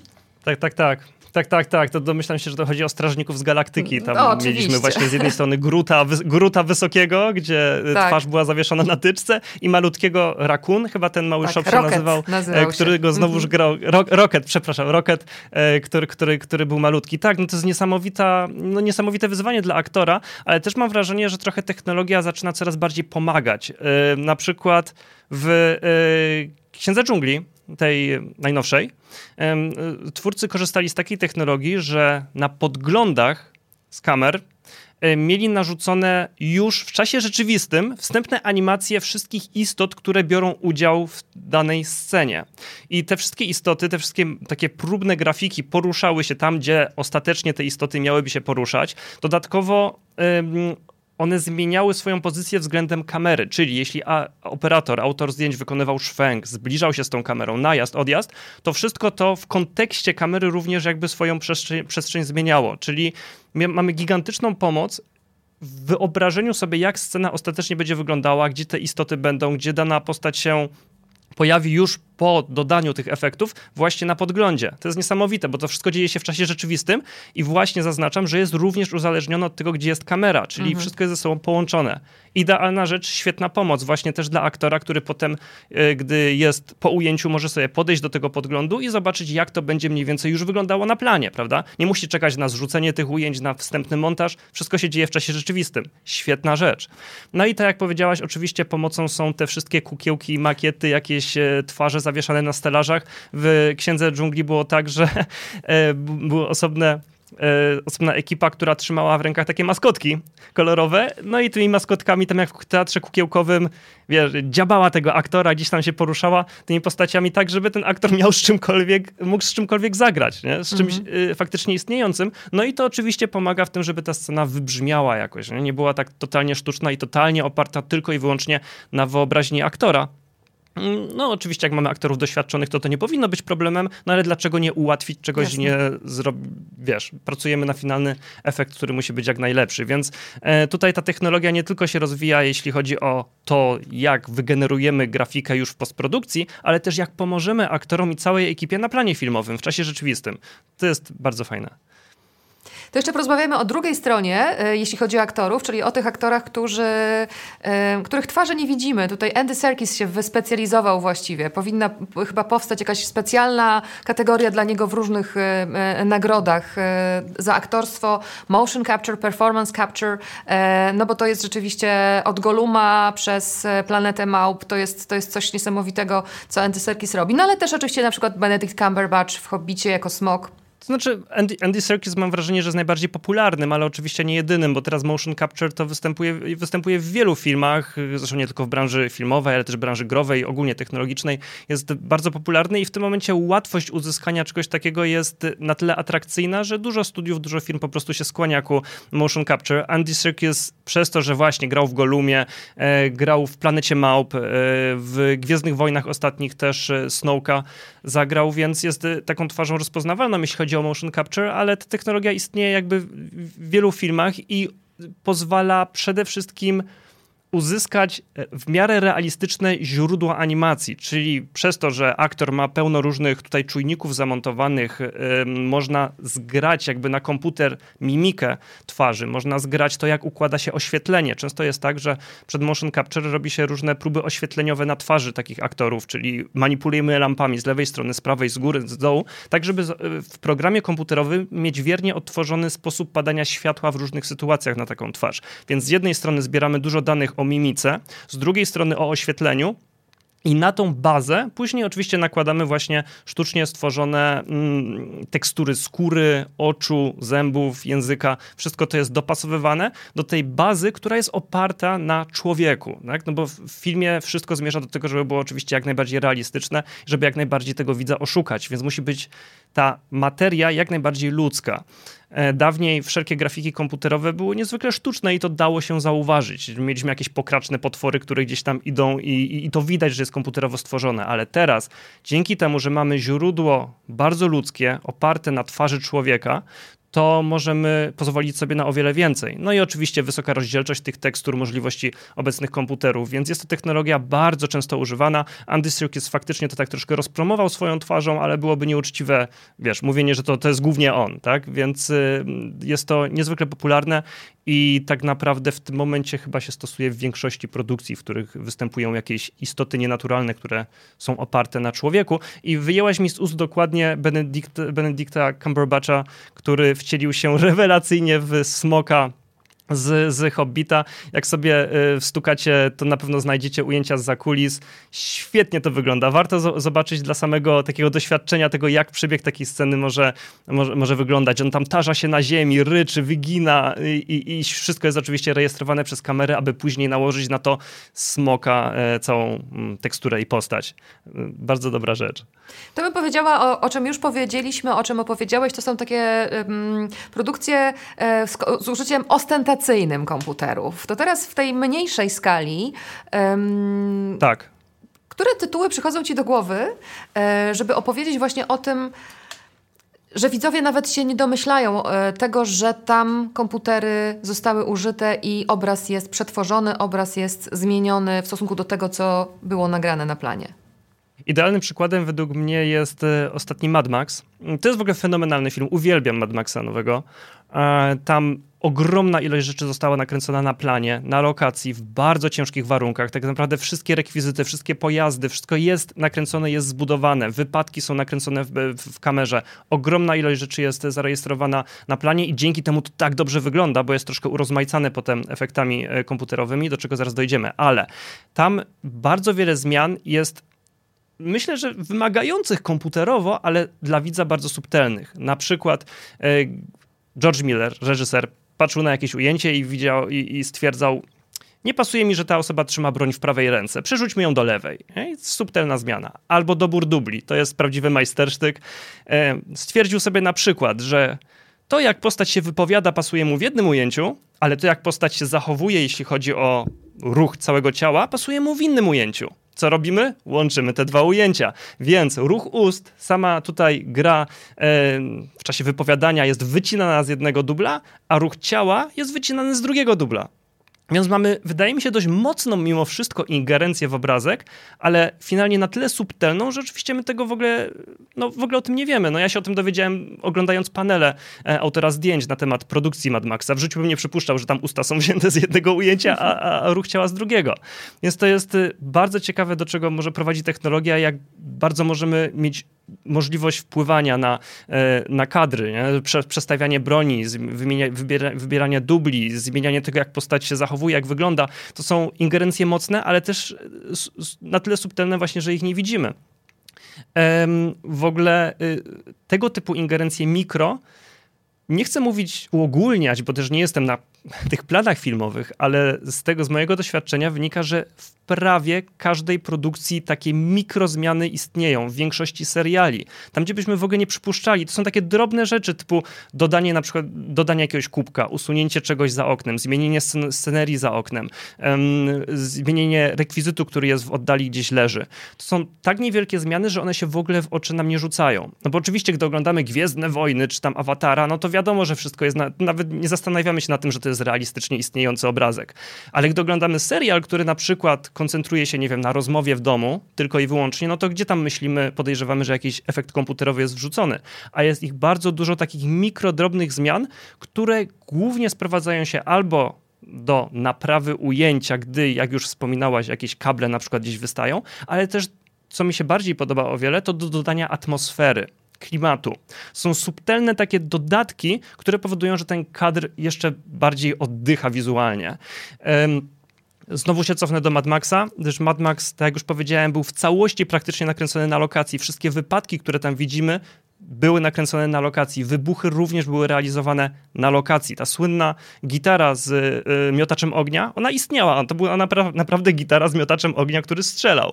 I tylko, że w postprodukcji potem zabrano się za tą surówkę i ją delikatnie doprawiono tymi efektami, czyli troszkę wzmocniono wybuch, troszkę dodano ognia, trochę jakichś e, elementów szczątków samochodów latających na pierwszym planie, ale to jest takie, wiesz, jak przyprawianie potrawy, nie? że mamy mhm. coś dobrego już, ale trochę takiej posypki dodamy, takiego magicznego dotyku komputerowego, żeby to wyglądało jeszcze lepiej. Bardzo często jest to stosowane u Nolana. Nolan słynie z tego, że on też kręci jak najwięcej na planie. Tworzy te swoje skomplikowane maszyny, które pracują, gdzieś oszukują tą rzeczywistość, ale zawsze jest u niego taki lekki dodatek tej komputerowej technologii. W Incepcji bardzo często to było stosowane, gdy właśnie dodawano pewne elementy latające gdzieś w powietrzu po wybuchu, jakieś yy, dymy, troszkę ognia. To są takie lekkie dodatki, które jednak bazują na tym, co było nakręcone faktycznie. I to daje najlepszy efekt, jaki można osiągnąć według mnie w tym momencie. Czyli nie koncentrować się tylko na CGI, tylko na grafice komputerowej, ale bazować na czymś nakręconym i to lekko posypać tą magią komputerową. I wtedy jest zdecydowanie najlepszy efekt, bo też dla widza wydaje się najbardziej realistyczny. Ale tak jak powiedziałem, takich mikrozmian jest bardzo, bardzo dużo. Już teraz nawet nie będę wyciągał z głowy propozycji tytułów, ale jestem przekonany, że jak teraz sobie odpalicie jakiś serial, na przykład na Netflixie, to duże prawdopodobieństwo jest tego, że gdzieś tam drobne zmiany właśnie zostały poczynione, aby dodać tej specyficznej atmosfery e, w finalnym, finalnej produkcji. Tak czasami jak się ogląda e, zdjęcia z planu, czy materiały z planu making-offy i ostateczną wersję, to można się trochę rozczarować, że to wyglądało zupełnie inaczej niż to, co widzimy, ale to zostawmy na boku. Jeszcze jeden wątek mi się otwiera, bo oczywiście te, te wszystkie możliwości, które mhm. dają komputery, to jest E, fantastyczna e, frajda dla widzów, fantastyczne też e, wyzwanie dla twórców, ale są tam też różne pułapki. I zacznę od takich rzeczy, które były bardzo satysfakcjonujące, na przykład to, jak i za pomocą y, praktycznych i komputerowych efektów y, w ciekawym przypadku Benjamina Batona Brad Pitt był y, odmładzany stopniowo, najpierw mocno postarzony. Czy na przykład w The Social Network u Finchera bohater, a właściwie dwaj bohaterowie, czyli bliźniacy grani przez Armiego Hammera. Tam przecież była taka sytuacja, że tę twarz prze, przekładano na drugiego aktora, który, który towarzyszył Hammerowi. Zawsze tak, mi się tak. też przypominają piękne efekty jeśli chodzi o Billa Nye w roli Daviego Jonesa w drugiej części Piratów z Karaibów, gdzie to po prostu e, człowiek mhm. E, ośmiornica, czy nie wiem właściwie jak to nazwać, ale jest to fantastycznie zrobione tą techniką właśnie motion capture. No ale e, zwłaszcza ta sytuacja z Armii Hammerem i z The Social Network tutaj mi przypomina z kolei, że przecież teraz mamy różne problemy z e, e technologią, która się nazywa deepfake na przykład i różne takie pułapki się otwierają, bo za duże są, mam wrażenie, czasami te możliwości. Wydają się nieograniczone możliwości komputerów i za dużo jest pokus, żeby, żeby coś jednak jeszcze zrobić. Na przykład, żeby kogoś wskrzesić. Mhm, tak, to jest w ogóle ciekawe, zupełnie osobne drzwi do dyskusji się otworzyły w sytuacji, w której to wskrzeszanie aktorów stało się troszkę bardziej popularne. Takie wchodzimy trochę na taką dyskusję o moralnej zasadności takich działań. Na ile to ma sens? To jest tak.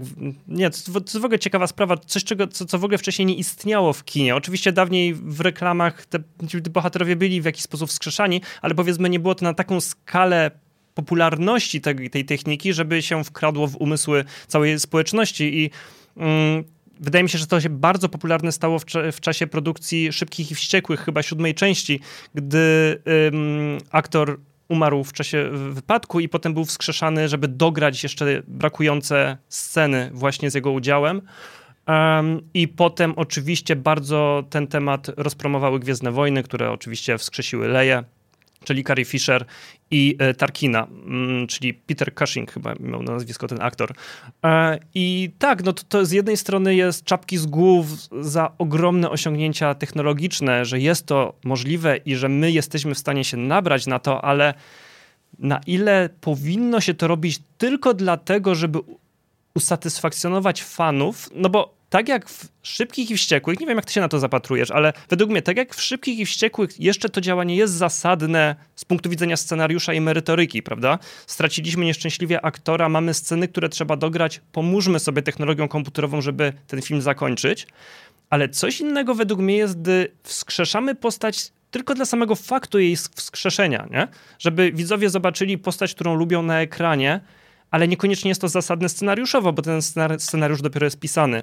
Więc to są takie dylematy bardzo ciekawe, które się teraz pojawiły. Ja, to każdy chyba musi u siebie w swoim sercu zadecydować, na ile jest to słuszne, ale to, to jest ciekawy aspekt, który się teraz pojawił. Nie wiem, co ty o tym sądzisz. Mm-hmm. No, rzeczywiście jest to, w ogóle mam wrażenie, temat na zupełnie inną rozmowę i, i temu poświęconą, bo te aspekty tak, tak. etyczne, tak. czy, czy mm, no, kiedy mówimy też o tym, że robi się to Także, żeby przyciągnąć widzów do kina, a tym samym zarobić, no to jest to, jest to podwójnie e, e, nieetyczne, wydaje mi się. Ale zostawmy ten mhm. temat na inną mhm. rozmowę. Jasne, jasne. Są też takie sytuacje, kiedy film sam w sobie e, po prostu E, jest wspomagany przez komputery, bo jest to bardzo e, silny, stylistyczny imperatyw i taki pomysł twórcy mają. I to mi się kojarzy z e, takimi filmami, które są oparte na bardzo charakterystycznych stylistycznie także komiksach.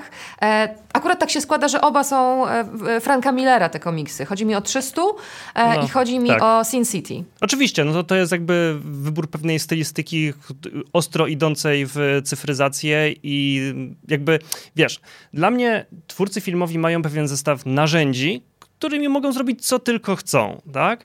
Jeśli te narzędzia są używane właśnie z punktu widzenia stricte artystycznego, dodania pewnego klimatu, atmosfery i tak dalej, no to jasne, właśnie po to to wszystko powstaje i Sin City, Sin City czy 300, tak jak mówisz, są filmami właśnie po to nastawionymi na to, żeby one były mocno cyfrowe, mocno y, przeartykułowane wizualnie y, i ta technologia tam się świetnie sprawdza. Tylko to właśnie cały czas jest to, ja stoję trochę na takiej, wiesz, takiej... Mm, dla mnie technologia komputerowa jest po to, aby ją odpowiedzialnie i z umiarem używać tam, gdzie jest to potrzebne, ale nie przesadzać, prawda? Bo tu łatwo jest pokusić o coś takiego, że mamy te komputery do, do, do dyspozycji, możemy zrobić co chcemy i niektóre filmy z tego korzystają aż za bardzo, za, za bardzo są komputerowe, ale w sytuacji, w której mamy ścieżkę artystyczną, która temu sprzyja, czyli właśnie Sin City 300, to oczywiście te komputery na planie są jak najbardziej wskazane. Nie? To, to, to niewiele się różni te, tak naprawdę od, nie wiem, awatar jest nowy kręcony, to tam pewnie też wszystko jest komputerowo, no ale jakby to sprzyja pewnej wizji reżysera, wizji artystycznej i jest to narzędzie, które używamy w pełni tego świadomi, tak, żeby uzyskać konkretny efekt. I jasne, to wychodzi, może wychodzić, jeśli jest umiejętnie użyte, świetnie. I myślę, że to jest cudowna puenta naszego spotkania. Ten rozsądek i ta równowaga, która jest złotym środkiem, którą należy zachować w pokazywaniu nam tych nowych światów. Marcin Łukański, bardzo Ci dziękuję za spotkanie. Dzięki. Myślę, że po tym odcinku Netflix Studio zupełnie inaczej spojrzycie na niektóre produkcje i bardzo nas to cieszy. A z kolejnymi gośćmi i kolejnymi tematami wracamy wkrótce. Do zobaczenia.